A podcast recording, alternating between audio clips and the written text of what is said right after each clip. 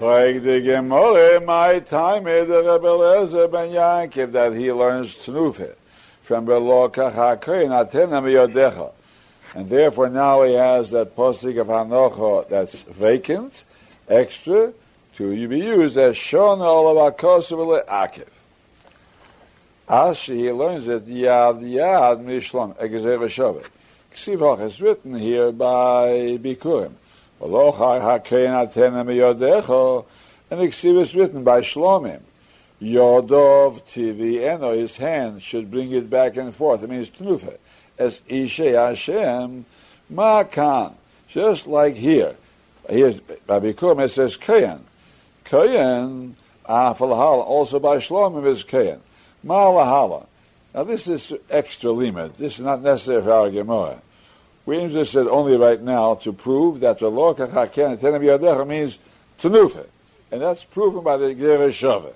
Because here it says yadecha, and there it says yodev tivieno, and the pasuk is talking about tenufe.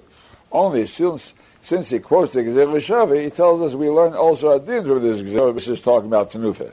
What's the din? That you need both the kehanim and the bailim together. One puts his hand under the other's hands, and they make it together. So we say, again, Ma kan kayan by bikurim. It's kayan, lokacha kayan, atenam yidacha. Afalahalan also there, by Shlomo says kayan, although it's not written kayan, but you learn kayan there from here. And ma lahalan bailim, there it says beferish, yodov tviyenas. Talking about the owners of the kom. Afkan bailim. So the question is, how can both make tnufa? If the Cain is making it, so the Baalim are not making it. The answer is Hoketzat, Meniach Kain Yodav Tachas Yedei Baalim. The Cain puts his hands under the Baalim's hand, and they may live together. But that's Agavur, he tells this information. But we learn from this Gzera Shavi also that when it says Veloka it's not talking about Hanoche, it's not talking about Tenufe. Say that. Excuse me. So we learn this pasuk. So we learn from a lokak that's, that's talking about tenufe.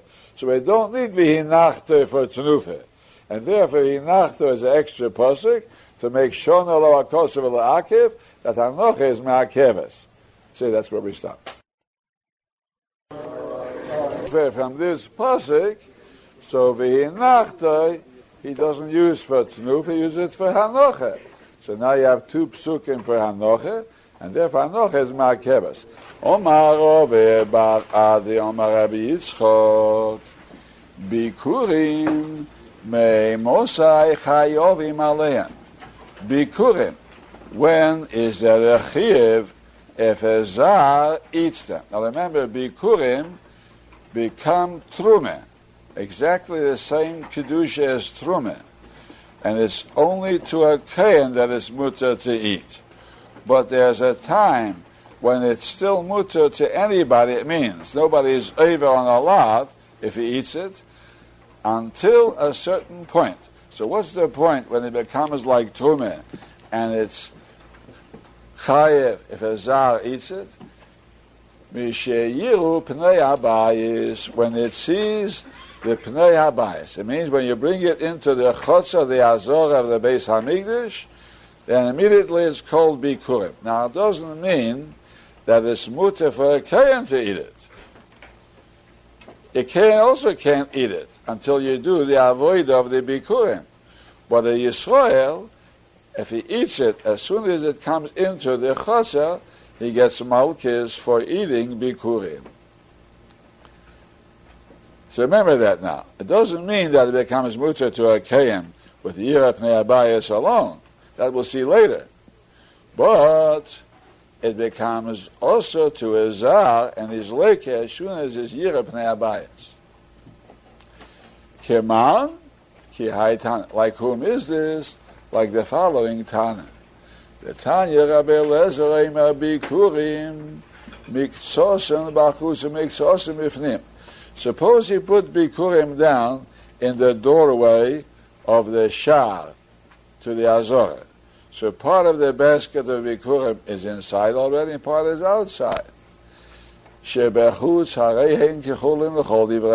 outside is still chulin, and if a zar eats it, it's not chayev malchus. Shebifnim harehin kehekdish l'chol divrayim. Hekdish means it's bikurim already, and it's also for a zar to eat them. Whether it's mutter for a Kohen to eat them, that's a different story. We'll see later what's required to make bikur a mutter to a Kohen. First say that.